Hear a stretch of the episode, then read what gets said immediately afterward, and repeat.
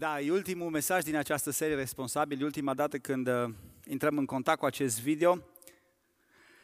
Și nu știu cum a fost pentru voi această carte, acest studiu, această provocare a lui Dumnezeu, însă pentru mine personal a fost o provocare mare. Și nu doar a fost la timpul trecut, este la timpul prezent, pentru că m-a provocat să fac anumite schimbări și să mă cercetez pentru a mă dedica mai deplin, mai mult lucrării lui, chemării pe care el o face. Să mă dedic mai mult intereselor împărăției lui decât propriilor mele interese. Și am înțeles că scopul pentru care ne-a creat Dumnezeu este să împlinim chemarea lui. Ceea ce așteaptă Dumnezeu este să ne setăm prioritățile după chemarea Lui și doar așa putem trăi o viață în care să evităm consecințele neplăcute ale neascultării de Dumnezeu. Și pentru că El știe că de multe ori noi suntem lipsiți de putere, lipsiți de râvnă, lipsiți de chef, ne dă harul Său. Harul Său care ne împuternicește pentru lucrare, harul Său nemeritat, neprețuit, nelimitat, care ne oferă această capacitate să ascultăm de El. Datoria noastră este să nu refuzăm, să nu ignorăm și să nu amânăm acest har, ci să ne implicăm într-o implicare activă, să ne facem partea noastră, iar Dumnezeu, am văzut, ne promite și ne spune, da, așa am ales eu, când tu te implici, eu îmi arăt slava. Și ce mare minune că atunci când tu faci obișnuitul, Dumnezeu să vină și să înfăptuiască supranaturalul. Haleluia! Asta e ceea ce vrea Dumnezeu de la noi și ceea ce așteaptă de la noi. Fiecare dintre noi ne-a făcut această chemare și ne încurajează mereu să mergem mai departe în ea. Și nu doar atât, dar implicându-ne avem parte și de promisiunile binecuvântării Lui. Și atunci când uh, El își revelează slava și noi suntem împliniți și noi suntem satisfăcuți. Dedicarea însă, am văzut în ultimul mesaj, dedicarea noastră va fi valabilă însă doar atunci când o vom face din inimă. Pentru că responsabilitatea, la urma urmei, este o chestiune, este o problemă a inimii. De aceea, mulțumim și pentru timpul de închinare care astăzi ne-a readus aminte să ne punem inima, în primul rând, în ordine cu Dumnezeu. Iar apoi, ceea ce facem, dacă facem pentru Dumnezeu, dintr-o inimă curată, este un dar bine plăcut înaintea Lui. Vă amintiți? Am spus că o inimă nepredată, nesfințită, va pângări toată lucrarea, pe când o inimă care este a lui Dumnezeu va atrage binecuvântarea lui Dumnezeu. Așa ne promite El în cartea Lui, în Biblie. Și mă rog, împreună cu voi, ca tot ceea ce am spus pe scurt, am trecut prin tot mesajul acestei cărți, să nu fie doar teorie. Să nu fie doar teorie goală, să nu fie doar niște notițe pe o foaie care astăzi o avem și mâine o aruncăm la gunoi, ci să fie lucruri, să fie impulsuri pe care le luăm și le aplicăm în viața de zi cu zi. Lucruri pe care le luăm în serios, unde ne schimbăm și unde ne raportăm corect la Dumnezeu. Haideți astăzi să ne uităm la ultima parte a acestei cărți, la ultimele, ultimele versete și într-o atitudine de smerenie și de ascultare să vedem ce vrea să ne transmită Dumnezeu prin ultimele versete ale acestei cărți, respectiv ultimele patru versete din cartea Hagai, capitolul 2, începem de la versetul 20. Cartea Hagai, ultimele patru versete. Cuvântul Domnului a vorbit a doua oară lui Hagai în a 24-a zi a lunii astfel. Vorbește lui Zorobabel, regătorul lui Iuda și spune Voi clătina cerurile și pământul, voi răsturna scaunul de domnie al împărățiilor, voi nimici puterea împărățiilor neamurilor, voi răsturna și carle de război și pe cei ce se suie în ele. Caii și călăreții lor vor fi trântiți la pământ și unul va pieri ucis de sabia celuilalt sau altuia. În ziua aceea, zice Domnul, Domnul oștirilor, pe tine, Zorobabel, fiul lui Shealtiel, robul meu, zice Domnul, te voi lua și te voi păstra ca pe o pecete, căci eu te-am ales, zice Domnul oștirilor. Amin. Amin. Oare ce vrea Dumnezeu să ne spună prin aceste versete care par atât de complicate la prima vedere, care Uitându-mă peste ele, m-am întrebat, mă, oare să predica sau să mă facă zbolnav? M-am gândit și la varianta asta. Dacă vrem să ne amintim puțin ce ne-a transmis Dumnezeu prin aceste mesaje din cartea Hagai, dacă puțin facem o recapitulare, de fiecare dată când prorocul Hagai a intervenit, a intervenit să atace necredincioșia acestor oameni. Mereu a identificat o problemă a necredincioșiei.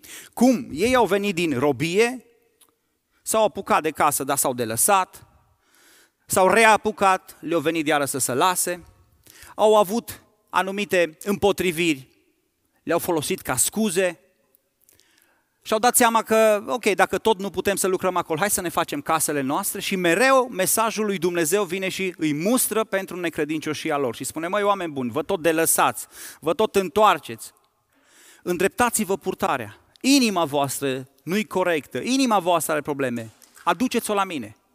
Ei, de data asta când ne uităm în acest mesaj, cuvântul nu este construit tot așa. Cuvântul are o astfel de construcție și aici nu este scoasă în evidență problema necredincioșiei, ci din potrivă, aduce pe un om, aduce aici, vorbește despre cineva care va fi răsplătit, care a împlinit ceva, care a fost credincios. Cineva care are parte de un sfârșit binecuvântat și de elogii și de laude din partea lui Dumnezeu. Și pasajul acesta, ultimele patru versete din cartea Hagai, încep așa cum a început aproape fiecare paragraf din Hagai pe care l-am studiat, cu data.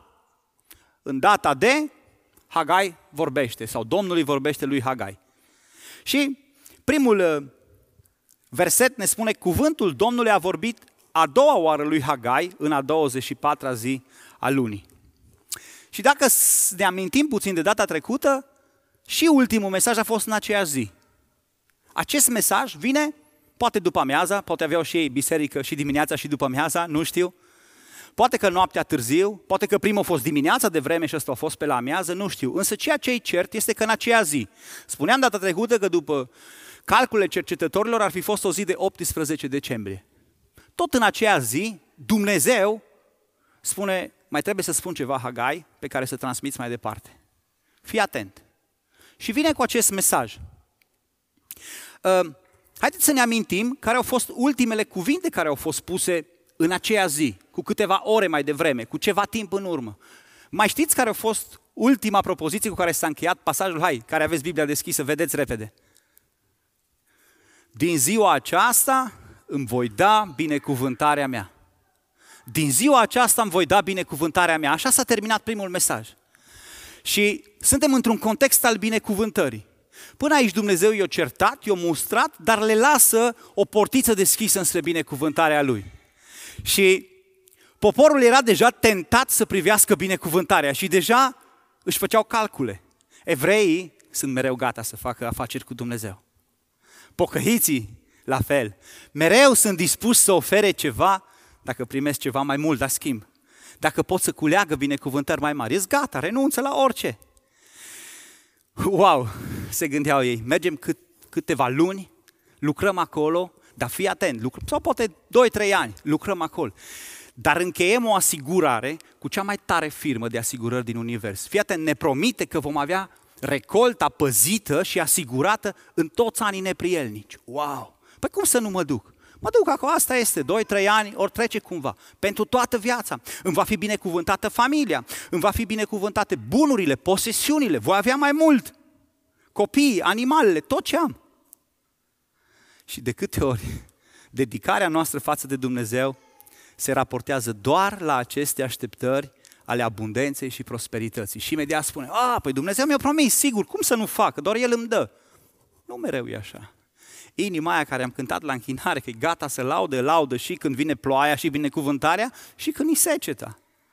E o relație între tine și Dumnezeu.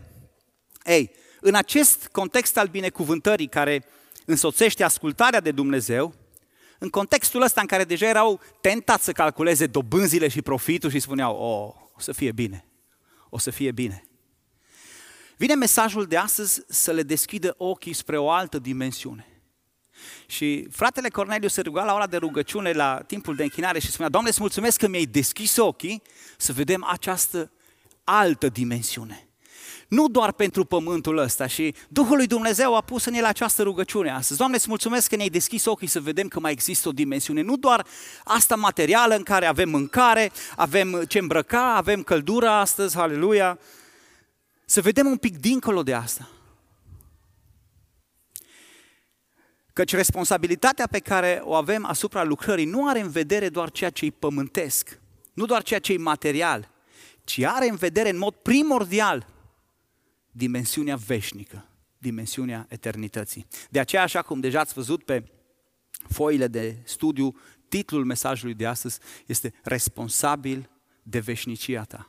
Responsabil de veșnicia ta, da? Pentru că dincolo de tot ceea ce Dumnezeu are în vedere pentru tine pe pământul ăsta, El are în vedere ceva mult mai măreț atunci când vei închide ochii, o vei termina cu pământul și vei trece în cealaltă dimensiune a vieții, într-o dimensiune care nu se va termina niciodată. Ei, înspre aceste zări ne duce cuvântul lui Dumnezeu astăzi. Și permitem să-ți spun un adevăr, că poate că pe pământul acesta, poate că acest pământ nu-ți va oferi niciodată împlinirile și satisfacțiile unor binecuvântări care, da, vin din Scriptură. Poate că nu le vei vedea. Poate că asemenea lui Moise nu vei reuși să intri în țara aia în care curge lapte și miere. Poate că asemenea eroilor credinței din cartea evrei o să le vezi doar de departe și o să faci cu mâna și o să ar fi fost fain. Poate că pe pământul ăsta n-ai parte de ele, dar nu asta e o problemă. Dumnezeu are în vedere veșnicia ta. Prin responsabilizarea ta, tu te responsabilizezi de fapt pentru locul unde îți vei petrece eternitatea, veșnicia. Și prin Apostolul Pavel, Dumnezeu ne atrage atenția exact asupra acestui lucru al celelalte dimensiuni și v-am adus un verset din 2 Corinteni, capitolul 4, în care spune că noi nu ne uităm la lucrurile care se văd, ci la cele care nu se văd. Și se pune o întrebare, oare de ce? Oare de ce? Și vine răspunsul la această întrebare. Pentru că lucrurile care se văd sunt trecătoare. Oricât de mulți bani ai avea, oricât de multă sănătate ai avea, oricât de top model ai fi, orice ai avea, sunt trecătoare. Și Angelina Jolie va muri și Brad Pitt, amândoi. Și vine aici și sublinează pe când cele ce nu se văd sunt veșnice. Pe ce pui preț? Pe ce vezi sau pe ceea ce rămâne veșnic? Și, dragul meu, modul în care te raportezi la chemarea lui Dumnezeu sau așa cum era cazul poporului la construcția efectivă a casei lui Dumnezeu, implicarea ta în biserica lui, în lucrarea care o ai de făcut, exercitarea darurilor pe care el ți le-a dăruit, nu au în vedere doar prezentul și relațiile astea din timpul vieții tale, ci are, au în vedere veșnicia, eternitatea. Și mesajul central al acestei predici l-am făcut sub formă unei propoziții. Un mod responsabil de a te raporta la chemarea lui Dumnezeu va determina veșnicia ta. Un mod responsabil de a te raporta la chemarea lui Dumnezeu va determina veșnicia ta. Vreau să fac o mică precizare totuși să nu fii tentat să crezi că veșnicia se câștigă pe baza faptelor. Sau dacă faci, o să primești veșnicia. Nu. Veșnicia ne este oferită prin harul Domnului Isus. Amin? Haleluia. El s-a oferit pe sine jertfă, El s-a oferit pe sine ca și soluție, ca și cale pe care să pășim. Însă, modul în care tu te raportezi la chemarea lui Dumnezeu arată de fapt ce ești. Cine ești și ce crezi. Dacă ceea ce spui că crezi este adevărat. Dacă ceea ce tu declari, da, eu cred în Domnul Isus, eu cred că El are o chemare pentru mine, eu cred, eu cred, eu cred, l-am ales Mântuitor, l-am ales ca Domn, dar nu-L asculți, dăm voie să spun că pun la îndoială predarea ta, că pun la îndoială întoarcerea ta la Dumnezeu. Modul tău de viață, dedicarea și implicarea ta sunt rezultatul credinței tale. Tu vei acționa în conformitate cu ceea ce crezi. Mântuiți suntem prin har, prin credință și asta suntem cu toții de acord. Nu prin fapte, ca să nu se poată lăuda nimeni. Însă faptele demonstrează ce credem noi. Și revenind la subiectul nostru, la subiectul veșniciei, noțiunea asta de veșnicie este ceva destul de complex. Este ceva destul de măreț. În Cartea Sfântă se consemnează că Dumnezeu, da, a pus în noi gândul veșniciei, măcar că noi nu putem pricepe cu mintea noastră de la un capăt la altul lucrarea Lui. Da? Veșnicia este ceva la care ne gândim, care ne marchează existența, însă ceva pe care noi nu înțelegem. Depășește imaginația noastră care, spunem noi, veșnicia va începe undeva când noi murim. Și dacă începe numai atunci, ne vom gândi la ea când vom fi mai aproape de momentul plecării noastre. Sau când va fi cazul. Acum avem alte priorități, avem alte lucruri în care să ne implicăm. Ne dorim cumva să ajungem într-o veșnicie binecuvântată, dar deoarece nu-i foarte sigur în mintea noastră, pe de o parte ne gândim mă, cumva să apucăm și ceva din bucurile pe care le avem la îndemână. Astăzi, mâine, aici. Veșnicia care va începe, care va fi, care Dumnezeu ne descrie, pe care însă nu avem capacitatea să o înțelegem în uh, totalitate, ci trebuie să o acceptăm prin credință, de aceea spunem, ok, dar dacă, ok, asta va fi peste vreo 60 de ani, 40 de ani, 50, știu eu când la fiecare, ne gândim noi, noi oricum nu știm când va fi. De ce să nu mă bucur și de asta și de asta? Acum Dumnezeu mă înțelege, îs tânăr, îți pleca de acasă. Eh. Și de multe ori, ei, datorită acestui fapt că noi nu le înțelegem toate lucrurile astea, în textul de astăzi Dumnezeu vine și face trei declarații despre veșnicie, despre ceea ce noi nu vedem. Sunt trei afirmații concentrate într-un singur verset și fiecare dintre ele subliniată de Dumnezeu într-un mod clar. Zice Domnul, zice Domnul, zice Domnul. La fiecare dintre ele. Sunt trei declarații pe care Dumnezeu le face despre veșnicia pe care noi nu o vedem, ca să fim conștienți de ele. Și sunt lucruri care scapă de sub uh, sfera noastră de influență, de sub sfera noastră de control. Am auzit despre ele, le avem undeva așa latent în noi, însă de multe ori nu avem cap, pardon, capacitatea să le credem. Dar cuvântul Domnului le certifică, le autentifică și le dă autoritate. Și vom privi și la mai multe pasaje din Scriptură care uh, subliniază toate aceste afirmații ale lui Dumnezeu. Și prima dintre ele am numit-o realitatea sfârșitului. Realitatea sfârșitului. Acest lucru, sau cu acest lucru începe versetul 23. Acolo sunt concentrate toate trei. Hai să vedem cum începe versetul 23. În ziua aceea, zice Domnul oștirilor. În ziua aceea, zice Domnul oștirilor. Care zi? Despre ce zi e vorba? Ce vrea să zică? Expresia aceasta, ziua aceea, este întâlnită foarte des în Scriptură. Uh, sub forma asta, sau sub forma ziua Domnului, ziua lui Dumnezeu, de multe ori este descrisă ca o zi de groază, zi înfricoșătoare și multe alte epitete care însoțesc această, zi, această expresie, ziua aceea. Ea face referire la ziua sfârșitului, la ziua împlinirii tuturor promisiunilor și judecăților lui Dumnezeu, ziua aceea în care dreptatea lui Dumnezeu va străluci fără umbră. Ziua aceea în care mânia lui Dumnezeu va pedepsi orice nelegiuire și în care de asemenea va răsplăti orice ascultare de el. Ziua aceea.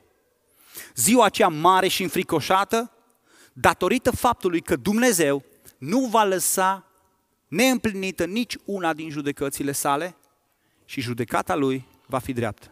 Așa o spune cuvântul lui. Este o realitate. Chiar dacă tot mai puțini oameni, chiar dacă tot mai puține biserici cred în această realitate, Dumnezeu vine și astăzi și ne readuce aminte că este o realitate pe care El a determinat-o în ziua aceea. O zi a sfârșitului.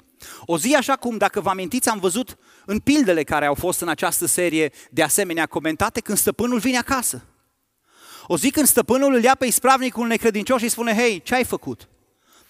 O oră când uh, stăpânul își cheamă muncitorii după ce au lucrat în vie. Un timp special, când totul se termine, când este uh, luată la control lucrarea fiecăruia. O zi când totul se termină, când totul se sfârșește. E o realitate a lui Dumnezeu. Nu e o închipuire, cum cred unii, ci ea va exista adevărat. E o zi în planul lui Dumnezeu pe care o știe El și pe care El ne spune. Fii atent la această realitate. Și eu pot să vă plictisesc, pot să fiu mai uh, înțeles de unii, mai neînțeles de alții, însă cuvântul lui Dumnezeu este cel care ne aduce claritate și aș vrea, chiar dacă e un pasaj mai lung, aș vrea să citim câteva versete din a doua epistolă a apostolului Petru și să vedem ce ne spune despre această zi în care tratează exact aceste îndoieli. Va fi ziua aia, nu va mai fi. ce despre ziua? Fiți atenți și în timp ce citim, subliniați ziua, ziua Domnului, ziua aceea. Subliniați aceste expresii. Dăm atenție cuvântului Dumnezeu acolo unde se întâmplă minunea, da? Prea iubiților, aceasta este a doua epistolă pe care vă scriu. În amândouă, caut să vă trezesc mintea sănătoasă prin înștiințări, ca să vă fac să vă aduceți aminte de lucrurile vestite mai dinainte de Sfinții Proroci și de porunca Domnului și Mântuitorului nostru dată prin apostolii voștri. Înainte de toate, să știți că în zilele din urmă vor veni batjocoritori, plini de batjocuri care vor trăi după poftele lor și vor zice, fiți atenți ce spun oamenii ăștia, unde este făgăduința venirii lui? Căci de când au adormit sau de când au murit părinții noștri, toate rămân așa, de cum sunt ele de la începutul zidirii. De cum erau de la începutul zidirii. Căci în adins se fac că nu știu că odinioare erau ceruri și un pământ scos prin cuvântul lui Dumnezeu din apă și cu ajutorul apei și că lumea de atunci a pierit tot prin ele înecată de apă. Iar cerurile și pământul de acum sunt păzite și păstrate prin același cuvânt pentru focul din ziua de judecată și de pieire a oamenilor nelegiuiți. Dar prea iubiților, să nu uitați un lucru, că pentru Domnul o zi este ca o mie de ani și o mie de ani sunt ca o zi. Domnul nu întârzie în împlinirea făgăduinței lui, cum cred unii, ci are o îndelungă răbdare pentru voi și dorește ca niciunul să nu piară, ci toți să vină la pocăință. Ziua Domnului, din nou, da? Ziua Domnului însă va veni ca un hoț. În ziua aceea, ziua aceea, cerurile vor trece cu trosnet, trupurile cerești se vor topi de mare căldură și pământul cu tot ce este pe el va arde. Deci, fiindcă toate aceste lucruri au să se strice, e o întrebare care poate să răsune și în mintea ta astăzi. Ce fel de oameni ar trebui să fiți voi printr-o purtare sfântă și evlavioasă, așteptând și grăbind venirea zilei lui Dumnezeu, în care cerurile aprinse vor pieri și trupurile cerești se vor topi de căldura focului. Dar noi, după făgăduința Lui sau după promisiunea Lui, așteptăm ceruri noi și un pământ nou în care va locui neprihănirea. De aceea, prea iubiților, fiindcă așteptați aceste lucruri, siliți-vă să fiți găsiți înaintea Lui fără prihană, fără vină și în pace. Amin. Amin oricât de mult am încercat sau ar încerca oamenii să evite această realitate, ea este una evidentă. Ea trebuie susținută și avută în vedere. Ea trebuie mereu să fie prezentă înaintea ochilor noștri. Și vă las asta doar ca un aperitiv, pentru că așa cum v-am anticipat în tabără, începând de săptămâna viitoare, intrăm într-o altă serie de mesaje în așteptare, care va vorbi exact despre acest lucru, revenirea lui Hristos. De aceea ăsta a fost doar un aperitiv. Pe de altă parte, din textul de astăzi mai deducem un lucru, un al doilea aspect despre această zi. Și anume, am numit eu acest aspect al realității zilei lui Dumnezeu, o zi în care Dumnezeu va restabili valorile. Dumnezeu va restabili valorile. Pentru că în ziua aceea din versetul 23 vine ca o concluzie la versetul 21 și 22. Ce spun aceste versete? Spun că tot ceea ce a fost întors pe dos, tot ceea ce a fost tergiversat, tot ceea ce a fost pus cu fundul în sus, va fi reabilitat după standardul lui. Toate acele teorii, tot ce a fost ridicat la standard moral chiar, împotriva voii lui Dumnezeu, într-o zi, va fi pus din nou în ordine. Și fiți atenți, dacă ne uităm în text, autorul spune că Dumnezeu va face o clătinare. Procesul acesta se numește clătinare. Și spune acolo, voi clătina cerurile și pământul. Începe cu partea naturală, da? Cu acele lucruri care spunea Apostolul Petru, vor arde, vor trece cu trosnet. Voi clătina cerurile și pământul. Dar mai mult, voi răsturna scaunul de domnie al împărăților. Voi nimici puterea împărăților neamurilor. Voi răsturna și carele de război și pe cei ce se suie în ele. Caii și călăreții lor vor fi trântiți la pământ și unul va pieri ucis de sabia altuia. Ce piere? S-au apel întrebat, ce mai rămâne? De ce alege Dumnezeu să clatine aceste lucruri? Și dacă vă uitați atenți la acest verset, acolo de fapt sunt implementate toate valorile pe care le are omenirea. Stăpânirea, scaunele de domnie, puterea, ă, carele și caii, lucruri care oamenii le folosesc pentru a fi puternici, potenți. Bineînțeles că printre rânduri putem citi banii, bogăția, pentru că lucrurile astea îți dau și puterea, și stăpânirea, și scaunul de domnie. Domnul Isus însă ne avertiza că toate aceste lucruri le caută neamurile, adică oamenii fără Dumnezeu. Acestea sunt lucruri după care, după care tânjesc majoritatea oamenilor care nu l-au pe Dumnezeu. Putere, faimă, bani și așa mai departe. Caii și carele descrise aici reprezentau siguranța în caz de război. Noi astăzi, sau în războiul din Ucraina, astăzi se folosesc tancuri, se folosesc drone, se folosesc alte lucruri. Pe vremea aceea, cai și carele, construcția lor, carele de fier, cu sulițele la scuțite la, erau obiecte de război prin care se apărau, care cu cât mai multe care aveau, aveau un armament mai puternic, se puteau apăra mai bine și le confereau un anumit statut de siguranță. Însă noi ne amintim că psalmistul spunea că unii se bizuiesc pe cailor, alții pe căruțele lor, dar noi ne bizuim pe Domnul. Astea sunt lucrurile, sunt valorile unei lumi care l-a renegat pe Dumnezeu. Și Dumnezeu le pune la probă și face clătinarea și vedeți că spune că le răstorn, le întorc cu sus în jos, ca să vedeți că sunt invers. Și în epistola către evrei ni se spune că aceste lucruri, această clătinare arată că schimbarea lucrurilor clătinate, adică a lucrurilor făcute, este făcută tocmai ca să rămână lucrurile care nu se clatină. De aceea spuneam că asta arată că anumite lucruri se clatină și anumite lucruri rămân. Aici iasă în evidență valoarea reală a lucrurilor. Că toate aceste lucruri pe care ne bizuim, bani, sănătate, putere, relații, ă, știu eu, mașini, construcții, utilaje, buncăre sau orice altceva ne-ar trece prin cap. Când Dumnezeu va alege să le clatine, va rămâne doar ceea ce este veșnic. Și ce este veșnic? Și fii atent, foarte interesant, când toate se clatină, rămâne credinciosul. Când toate se clatină, rămâne credinciosul. Amintiți-vă, atunci când toate se clatină, credinciosul primește promisiunea că el va fi făcut un stâlp în templul lui Dumnezeu și că nu va mai ieși niciodată de acolo. Și vă amintiți în ce context spune uh, Apostolul Ioan acest lucru?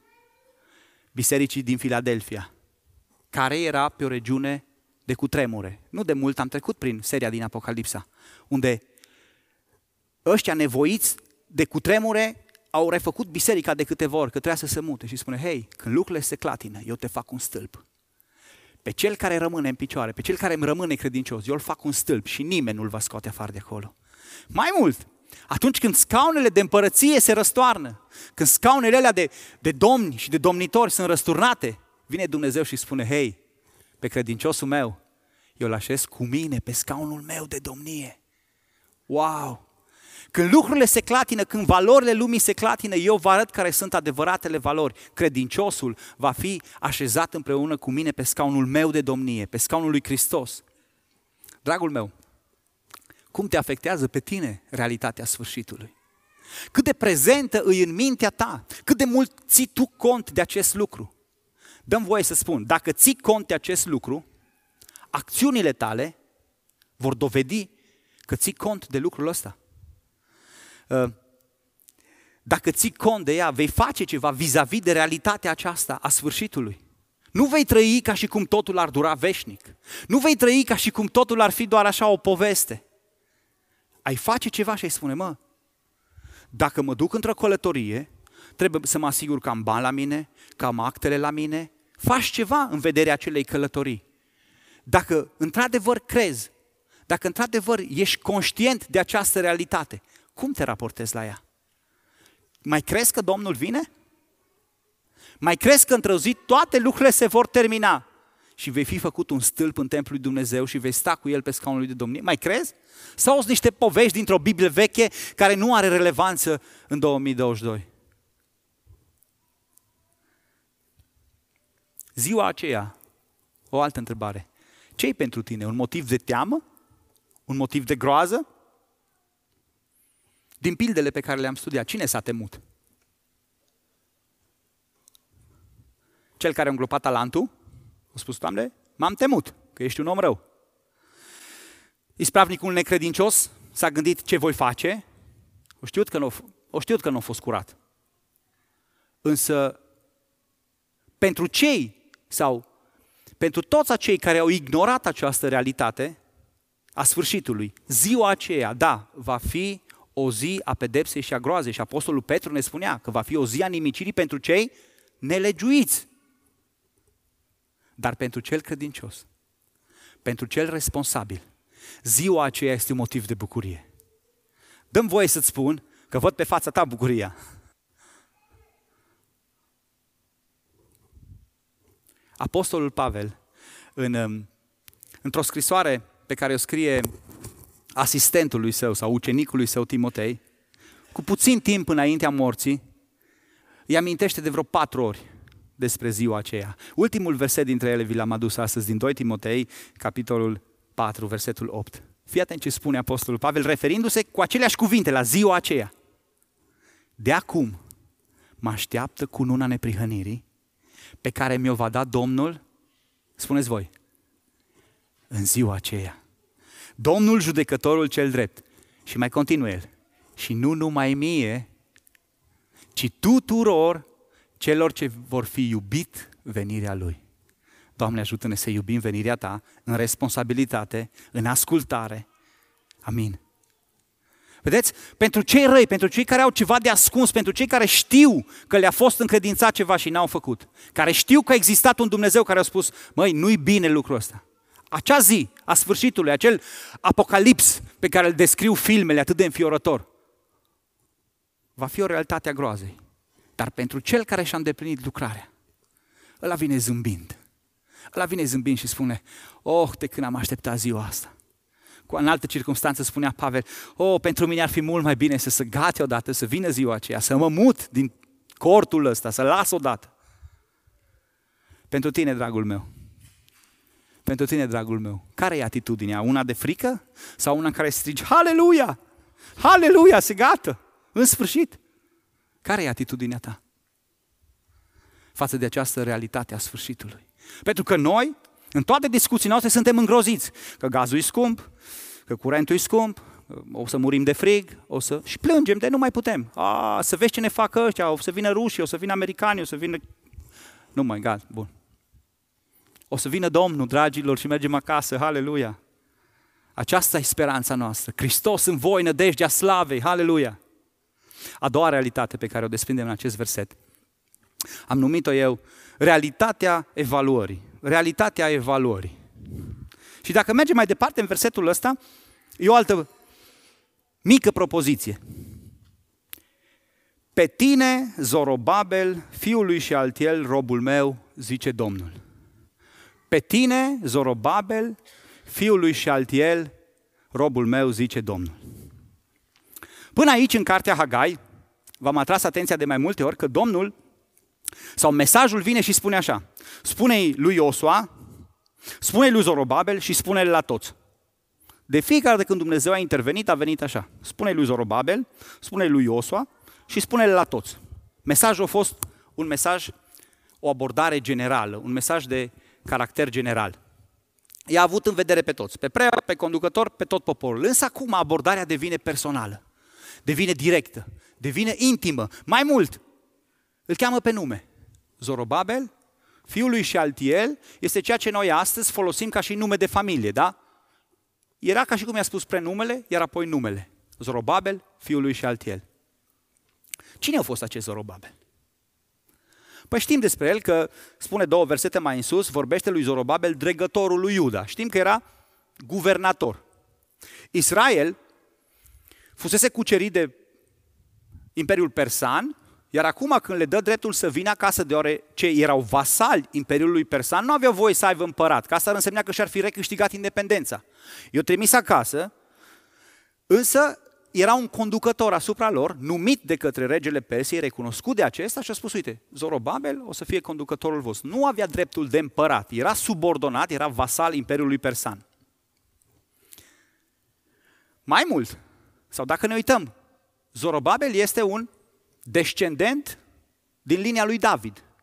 Pe linia neamurilor poporului Israel, fiecare trebuie să-și cunoască foarte bine descendența. Ăsta venea din David. Pe linia lui David sunt cele mai multe promisiuni ale Scripturii. Dumnezeu s-a legat prin legământ față de David că mereu, mereu pe tronul împărăției va sta un urmaș de al său. Vă amintiți? Dumnezeu a promis asta lui David. Ei, dar când poporul este dus în Babilon, lanțul ăsta este rupt. Când Zorobabel vine din nou ca și conducător al poporului Dumnezeu, reia legământul cu poporul Israel. Și Zorobabel, un urmaș al lui David, vine din nou la conducere.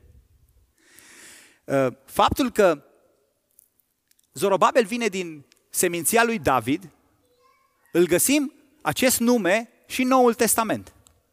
Cine știe unde, în afară de Olimpiu? în genealogia Domnului Isus. Este unul din numele care apar acolo la străbunicii Domnului Isus. Și e un străbunic al Mântuitorului întrupat. Dumnezeu îi face cinstea aceasta lui Zorobabel. De aceea, atât în profeția lui Hagai, cât și în a lui Zaharia, care privesc aceeași perioadă de timp, Zorobabel devine un prototip pentru Mesia însuși. Pentru că se trage din David, zidește templul, da? Zorobabel zidește templul din Ierusalim. Mesia vine 5-600 uh, de ani mai târziu și începe construcția templului din pietre vii. El îl întruchipează într-un anumit fel pe Mesia care o să vină. Uh, Zorobabel este căpetenia celor ce se întorc din robie înapoi în țara lor. Mesia este cel din tâi născut din mai mulți frați. Este iarăși un premergător. De aceea, Zorobabel uh, este un prototip pentru Mesia și asemănările profetice pot continua. Nu vreau să, să uh, insist foarte mult asupra lor. Cu ce ne privește pe noi toată treaba asta? Poate să ridică întrebarea. Ok, ok, bine, astea sunt chestii escatologice sau profetice și nu ne privesc pe noi. Însă eu cred, și în urma cercetării acestui pasaj, cred că în acest pasaj, privit din punctul de vedere al responsabilității și lăsând la o parte, cum am spus, caracterul ăsta profetic, Zorobabel este reprezentantul poporului. Dacă până aici Dumnezeu s-a raportat la tot poporul, acum se raportează la aceia care au trăsături în comun cu Zorobabel ale responsabilităților. Se adresează lui ca și cum s-ar fi adresat fiecăruia din popor pe nume care a fost responsabil în ceea ce a fost încredințat. Aduc încă un verset care să susțină această teorie din cartea Ezra, unde se deduce această contopire a tuturor, a întregului popor într-o singură persoană. Fiți atenți ce ne spune Ezra, capitolul 3, versetul 1 și 2. Când a venit luna a șaptea, copiii lui Israel erau deja în cetățile lor, veniseră acasă, da? veniseră în Ierusalim înapoi. Atunci, poporul s-a strâns, cum? Ca un singur om la Ierusalim. Ca un singur om. Și cine era printre ei? Iosua, fiul lui Iosadac, cu frații săi preoții, și Zorobabel, fiul lui Șaltiel. Erau toți. Însă când au întreprins acțiunea asta despre care spune acolo că au zidit altarul, iar mai apoi se apucă de construcția templului, s-au strâns ca un singur om. Asta mă face să cred că Dumnezeu le-a pe Zorobabel și ca un tip, ca un prototip pentru cei care au rămas credincioși și au împlinit chemarea. Și el se adresează acum pe nume celor care au rămas credincioși.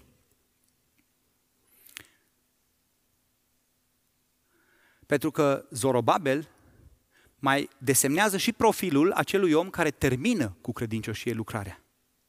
Cu toate delăsările sale. O venit în 538, s-a apucat de treabă, s-a lăsat, prin 520 s-a apucat iarăși. Așa ne relatează cartea Ezra. Cu toate delăsările sale, atât el cât și poporul aflat sub autoritatea lui au dus la bun sfârșit lucrarea de zidire. Cartea Ezra ne consemnează lucrul ăsta. Și lucrul acesta s-a întâmplat patru ani mai târziu. După patru ani de zile, din anul 520, deci undeva prin 516, s-a terminat construcția templului. Însă, profetul Zaharia vine și ne aduce un verset și mai evident, scurt. Fiți atenți cum ne spune. Mâinile lui Zorobabel au întemeiat casa aceasta și tot mâinile lui o vor isprăvi. Întemeiat, aici în context, spune, au pus temelia. Mâinile lui Zorobabel au pus temelia și tot mâinile lui o vor termina. Deci el este și reprezentantul celui care a ascultat de Dumnezeu și și-a îndeplinit lucrarea. Vă amintiți psalmul 1? Tot ce începe duce la... Așa. Am văzut până aici că adresarea către Zorobabel e una directă, cu nume, cu prenume. Zorobabel, fiul lui Cutare, Vreau să-ți spun, dragul meu, că această adresare este adresarea pe care în ziua aceea Dumnezeu ne-o va face fiecăruia dintre noi. Profetul Isaia spunea, te chem pe nume, ești al meu. Și va fi o adresare reală pe numele tău. Pe tine, Sebastian, Voica, pe tine, Ana Toader, pe tine, Emilian, Tecaciuc, pe tine, Dan Costache, va fi o adresare pe nume. Într-o zi Dumnezeu te va chema. În acea realitate a sfârșitului, a zilei sale, Dumnezeu va spune pe tine, Florin Breaz, pe tine, Noemi Pop și așa mai departe. Puneți numele tău acolo. Dumnezeu se va adresa. Însă, ce legătură are toate astea cu realitatea evaluării, cum am numit lucrul ăsta? Fiți atenți ce urmează. Urmează aici o descriere atât de mică, încât pare că nu o mai băgăm în seamă. După ce îi spune Zorobabel, fiul lui și Altiel, nu și mai spune un cuvânt care pare neînsemnat. Robul meu. Păi da, dar ai spus mai sus, Doamne, că e dregătorul lui Iuda. Ce treabă are robul meu? De ce l-ai făcut rob acum? Pe tine, Zorobabel, robul meu. Sluga mea, servitorul meu, slujitorul meu, pe tine.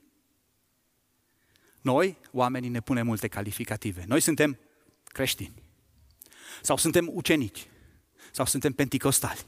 Sau baptiști. Sau reformați. Sau ce-om fi noi. Ne punem nume. Sau mai mult, suntem prezbiteri. Suntem pastori. Suntem lideri într-un departament sau altul.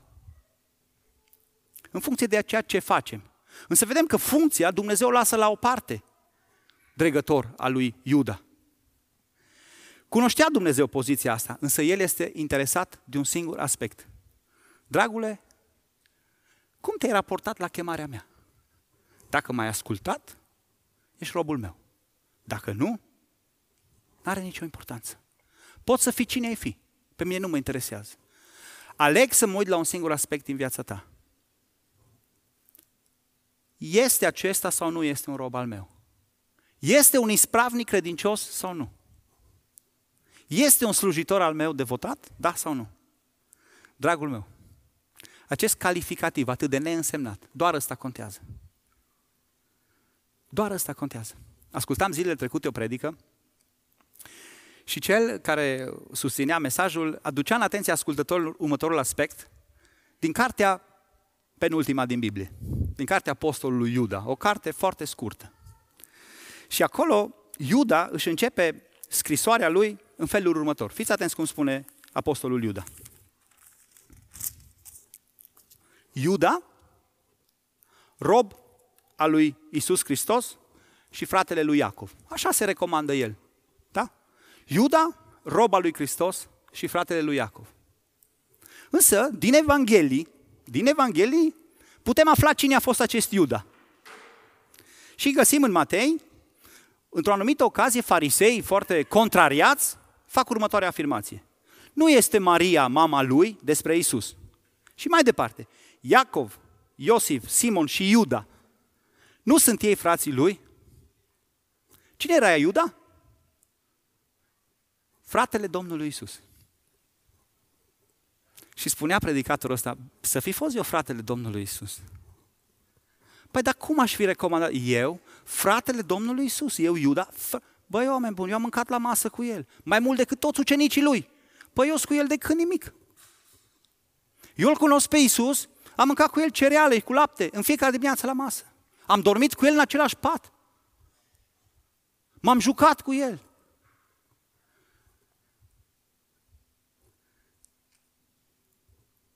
Ce calificativ preferă Iuda? Iuda? Rob al lui Hristos. O înțeles, asta contează. Și dacă dați paginile voi înși vă, acasă, Iacov, care e numit tot acolo în Matei, alt frate al Domnului Isus, la fel. Iacov, rob și slujitor al lui Isus Hristos. Ăsta contează.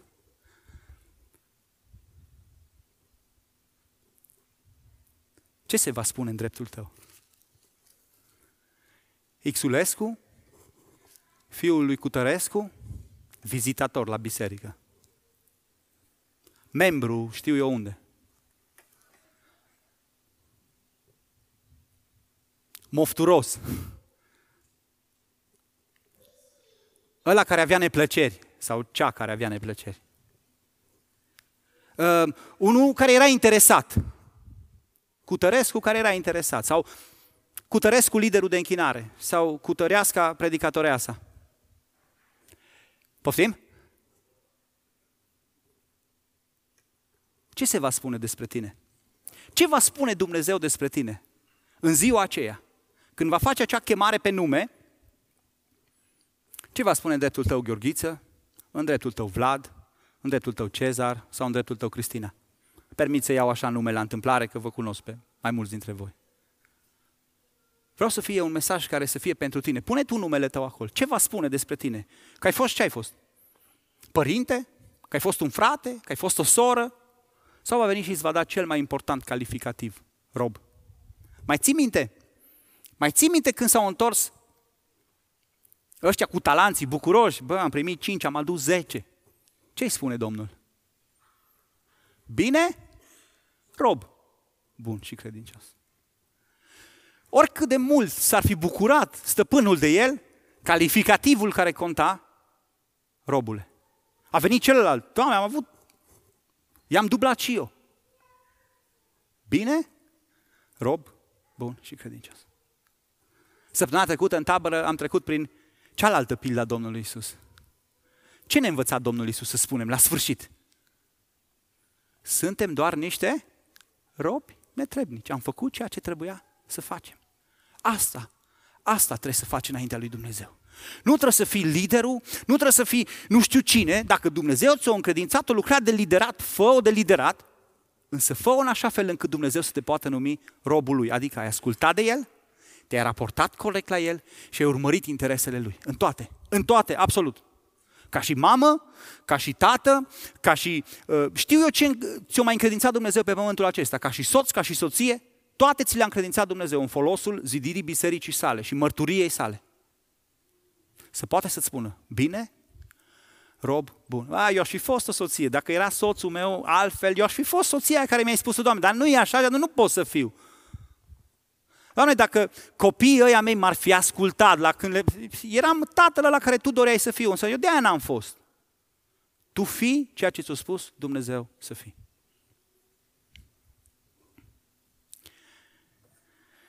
Ce calificative cauți tu? Ce titlu te împlinește pe tine? Sau mai important? Sau cel mai important? Ce calificativ va pune Domnul în dreptul tău? Horia, puncte, puncte. Lidia, puncte, puncte. Ana, puncte, puncte. Ce va pune Domnul în dreptul tău?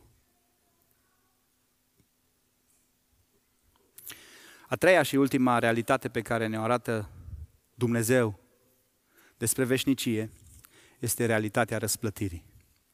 Realitatea răsplătirii. Citim ultimele cuvinte ale acestei cărți. Te voi lua și te voi păstra ca pe o pecete, căci eu te-am ales și din nou, zice Domnul oștirilor. Îs realități pe care eu, în atotputernicia mea, în atot știința mea, le văd, trec dincolo de ceea ce vezi tu, vreau să fii conștient de ele. Te voi lua și te voi păstra ca pe o pecete, căci eu te-am ales. Dragul meu, răsplătirea asta pe care o face Dumnezeu, nu o să aibă de a face cu ceea ce spun despre tine oamenii. Acolo ai scăpat de prejudecăți și de bârfe și de vorbe rele. Acolo vei fi răsplătit pe drept. Aici, în viața de zi cu zi, tu încerci să faci, unele ziasă, unele nu. Acolo, răsplătirea va fi dreaptă. Și răsplata va fi dreaptă. Da? Știți cântarea? Răsplata va fi dreaptă. Acolo, credincioșia va fi răsplătită. Ai rămas credincios soțului tău. Ai rămas credincioasă. Ai rămas credincios soției tale. Ai, ți-ai slujit credincios copiii, așa cum te-a învățat Dumnezeu. Sau tu ca și copil, ți-ai ascultat părinții. Nu a văzut nimeni lucrul ăsta, nu te-a lăudat nimeni niciodată, nu te-a bătut nimeni pe umăr niciodată, nici pentru predici, nici pentru cântare, nici pentru slujire, pentru nimic, nici pentru câte cafele ai făcut, unul nu ți-a spus o dată mulțumesc. Acolo sus. Acolo când El te cheamă și spune, robul meu, roaba mea, El va răsplăti din belșug și pe drept. Pe drept. Și se merită, dragule, se merită. Dacă ai fost un rob credincios, asta va, va determina o răsplată. Toate promisiunile pe care ar putea să ți le facă lumea, pălesc comparate cu ceea ce îți promite Dumnezeu. Orice ai putea obține pe lumea asta, oricât de multă comoditate și bogăție și știu eu ce ai putea avea, toate acestea sunt nimic. Pavel le numește gunoaie față de slava viitoare care are să fie arătată față de noi. Nimic. Caută răsplata asta. Fii atent cum o descrie. Te voi lua. Primul lucru spune te voi lua. Și verbul în limba ebraică care e folosit acolo, a, a lua, înseamnă te voi înfia. Este folosit în acest context. Te voi înfia. În ziua aia, Dumnezeu te înfiază. Spune, până acum ai fost fiul lui și altiel, Zorobabel. Până acum, Seba și tu, Lipi, ai fost fiul lui Marin. Acum te înfiezi, ești a meu. Pentru totdeauna, îți voi fi tată, tu îmi vei fi fiu. Și oricăruia dintre voi, Dumnezeu spune, te voi lua și te voi face. Fiul are moștenire de plină. Fiul are drepturi de pline cu tatăl. Fiul are intrare liberă. Haleluia! Ce altă promisiune te-ar putea împlini? Ce altă răsplată te-ar putea împlini să-ți spună, dragul meu de astăzi, ești fiul meu.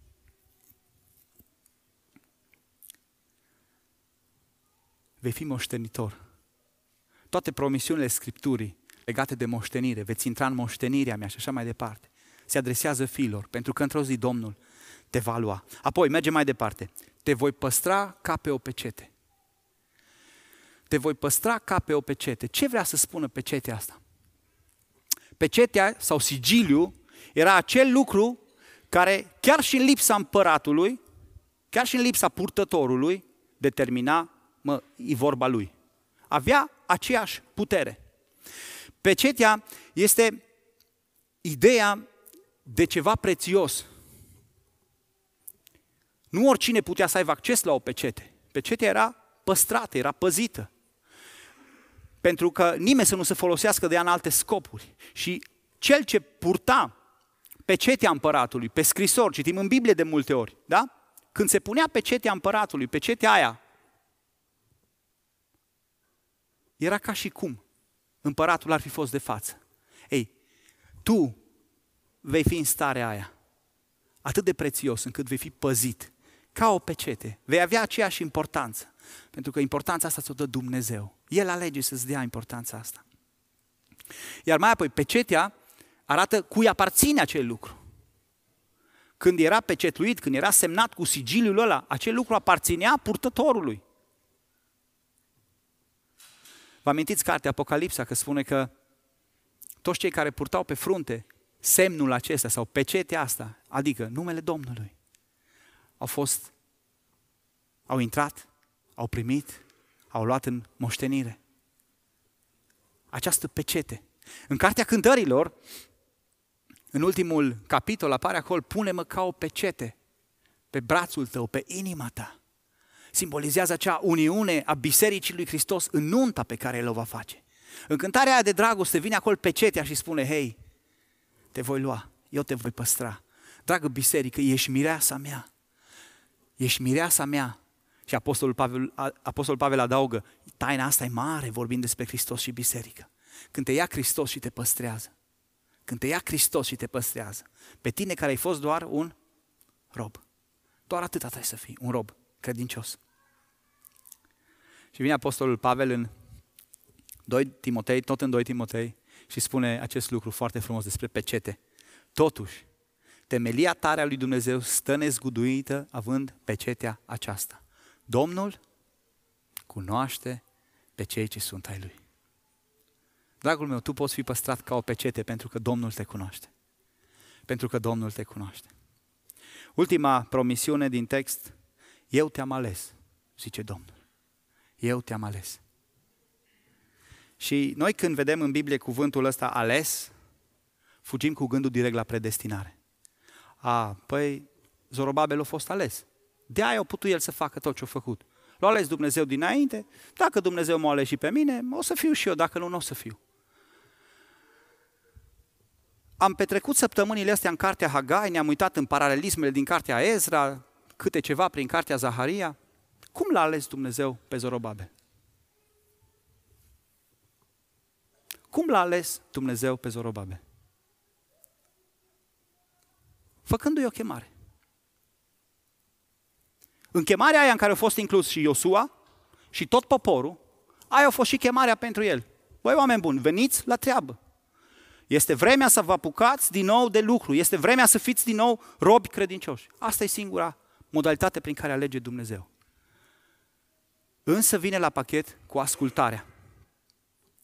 El și-a făcut partea ascultându-L pe Domnul. Și asta a dus la alegerea Lui. Și m-am gândit să exemplific un pic lucrul ăsta să-l înțelegem. Și mi-am adus uh, patru cadouri aici așa. Știu că ați mâncat prăjitură și că oricine poate să-și cumpere o ciocolată, da? Acum, eu vreau să fac cadou ciocolata asta la patru persoane. Și dacă ar fi să fie după mine, dacă ar fi să aleg în felul următor, ce spun, mă, o, o ciocolată eu dau lui Andra, că e pentru prima dată la biserică. O ciocolată eu dau lui Heni, că o iubesc. Cealaltă ciocolată eu dau lui Florin, că mă tunde cel mai fain. Și a patra dau la Claudia, că astăzi nu m-o chema la închinare, în sfârșit m-a lăsat în pace. Chiar dacă o cânta cu mai puține instrumente, aleg ceilalți, ați spune, bă, stai așa, dar nu-i, nu-i foarte... Pe ce, pe ce criterii ai ales? Ai ales după buna ta plăcere. Cum ți-o veni ție? Dar acum, dacă vă spun așa, ieri sâmbătă, adică cu ceva timp înainte, mi-am făcut un plan. Și am spus așa, o să pun o întrebare pe grupul biserici. Cine răspunde la ea, corect, o să primească o ciocolată. Oricine a avut acces la această întrebare, oricine putea răspunde, oricine putea să dea un răspuns. Prima întrebare a fost, cine a călătorit cu submarinul din personajele biblice? Și Patrick a răspuns primul, Iona, da? Patrick, ai o ciocolată. Lui Mihai nu i-a fost rușine să spună, bă, îl copiez. O răspuns la întrebare și-o scris Iona. Bravo! Și Adi stătea cu el în casă. Nu știu cum au stat toți trei pe telefon în timpul ăla.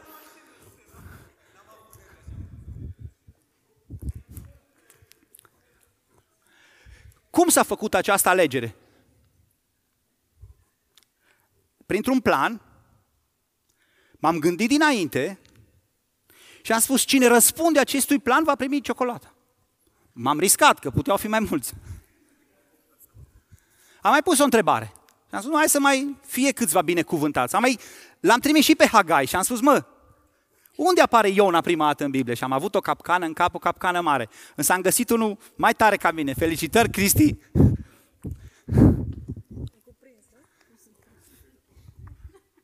Nu vă spun capcana că vă mai întreb o dată, dar cred că i-am spus la cineva. Nu mai, gata. Felicitări, Cristina, pentru participare. Emilian, mă bucur. Am remarcat toți care au răspuns. Însă, înțelegeți ce vreau să vă spun? De ce i-am ales pe acești patru oameni astăzi? Am făcut o chemare, am făcut o provocare și eu răspuns la ea. Câți au fost chemați în, acest, în această participare a jocului? Toți. Acum, fetele din Londra nu au fost chemate că nu erau pe grup. Sau cei care au venit pentru prima dată astăzi. Pentru că ei nu erau pe grup. Dar, în general, mă refer la comunitatea bisericii noastre. Câți au fost, câți au auzit această chemare? Toți. Și de ce aș fi incorrect când spun că au primit ciocolata cei pe care i-am ales? Eu am ales dinainte, am spus cine răspunde, am spus-o în mintea mea. Cine răspunde corect, Ciobo a răspuns, a răspuns în altă direcție, a vrut să facă o glumă. Bravo! Însă n-a răspuns răspunsul corect. Mă înțelegeți? Mă înțelegeți? Dumnezeu alege. Cum alege Dumnezeu? Dumnezeu spune, pe oricine vine la mine nu-l voi da afară. Așa alege Dumnezeu. Fiindcă atât de mult a iubit Dumnezeu lumea, încât a dat pe singurul lui Fiu, ca oricine crede în El, să nu piară, ci să aibă viață veșnică. Oricine. Dragul meu, vreau să-ți spun în această seară și cu acest lucru să închei, că și tu poți fi ales de Dumnezeu. Atunci când alegi în mod responsabil să răspunzi chemării sale. Toată seria de mesaje din Cartea Hagai sau din pildele pe care le-am studiat au în vedere lucrul ăsta. Dumnezeu îți face o chemare, îți dă ceva de lucru. Cine vrea să vină să lucreze în via mea? Cine e ispravnicul la credincios care are grijă de afacerile mele? Luați acest talent și puneți în negoț resursele, banii, relațiile, familia. Puneți-le în negoț. Dumnezeu face o chemare. Cum te raportezi la chemarea lui Dumnezeu? Dai like? Sau swipe? Asta nu.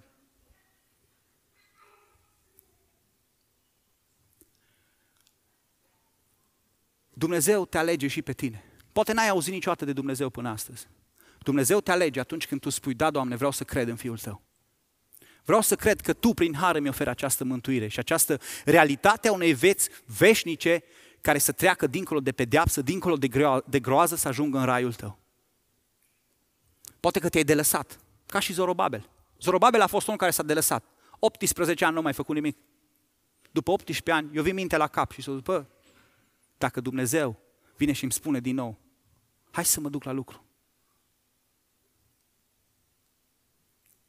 Poate te-ai de lăsat. Dumnezeu te alege și pe tine. Cum răspunzi chemării lui Dumnezeu?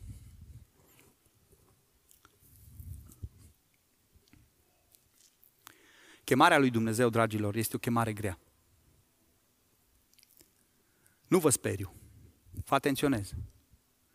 Este o chemare grea nu în sensul că e dificil de realizat.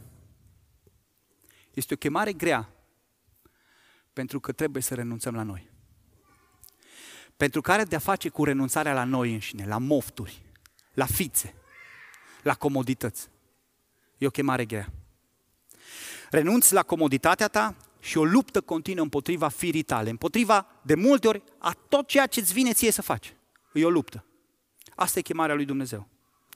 Dar nu ne-a lăsat singur în această bătălie. Așa cum am spus-o deja în acest mesaj, ne-a dat harul lui. Harul lui care ne este îndeajuns. Prin harul ăsta putem să facem față chemării. Cu cât e mai grea chemarea, cu cât e mai grea lupta, cu atât mai mult harul ne împuternicește. Ne încurajează, și ne provoacă să o ducem la bun sfârșit. Ne pune la dispoziție mijloace prin care să luptăm, prin care să ne uh, echipăm, să facem față acestei provocări. Și proporțional cu implicarea noastră, așa alege El, în suveranitatea Lui, să-și arate slava. N-ar fi putut El, spuneam și data trecută, să facă așa și să fie casa zidită? N-ar putea face El așa și mâine să avem o întreagă echipă care să se ocupe de copii? N-ar putea face El așa și mâine să fie plină scena de 20 de instrumentiști? N-ar putea face Dumnezeu asta care spune un cuvânt să fie lumină când n-a fost niciodată lumină și vine lumina? Cum să nu poată? Poate. Însă alege să lucreze așa. Alege să lansezi o chemare și să spună, hei, zidiți casa mea, pentru voi a venit oare vremea să locuiți în case căptușite cu tavan când casa mea stă dărâmată, când casa mea stă în ruine, când lucrarea mea e abandonată?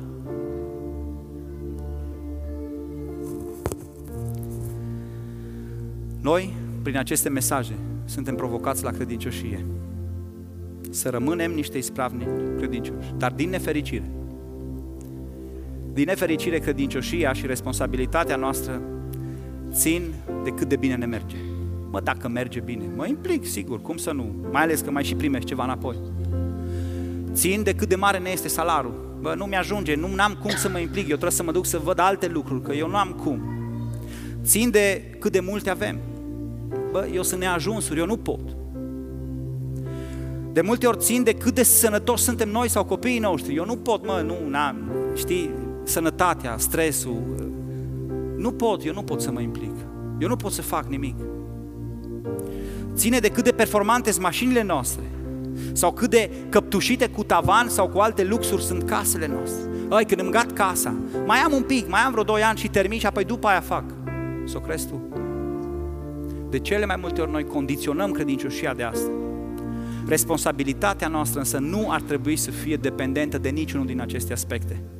Trebuie să o raportez doar la Dumnezeu realizezi că Dumnezeul cerului și al pământului vine și îți face o chemare și spune, hei, Cutărescu, fiul lui Xulescu, am nevoie de tine. Implică-te în lucrarea mea. Vreau să-mi arăt slava prin tine. Ordinea priorităților este una singură. Dumnezeu. Atât. Dumnezeu. E lista priorităților. Aceasta e motivația care trebuie să-ți schimbe inima, care să te provoace la dăruire și la responsabilitate. Doar astfel, doar astfel, în ziua aceea, când realitatea sfârșitului va fi evidentă, Domnul, în realitatea evaluării, îți va adresa sau nu cuvântul rob bun și credincios. Și acest calificativ, doar acest calificativ va deschide realitatea răsplătirii pentru tine. Dragul meu, la sfârșitul acestei serii de mesaje vreau să-ți spun un lucru. Nu uita că față de tot ce ai, nu ești proprietar, ci ești doar administrator. Sănătate, bani, resurse, copii, nevastă, relații, talente, tot ce ai. Nu ești proprietar. Într-o zi nu o să le mai ai. Față de tot ceea ce ai primit în administrare, ai datoria să te comporți responsabil. Pentru că un mod responsabil de a te raporta la chemarea lui Dumnezeu va determina veșnicia ta. Robul din pilda de săptămâna trecută putea să se dea bătut. Să zică, am fost la câmp, ar trebui să-mi dea cineva să mănânc. Nu, a venit acasă și a pus masa stăpânului și și-a dus slujirea până la capăt. Cât ai de gând să fii credincios? O oră? O zi? O săptămână? Doamne, vreau să te slujesc cât voi trăi. Vreau, Doamne, ca până în ziua aceea când realitatea sfârșitului va fi vizibilă, să fiu al Tău. Te provoc la rugăciune. Hai să ne ridicăm.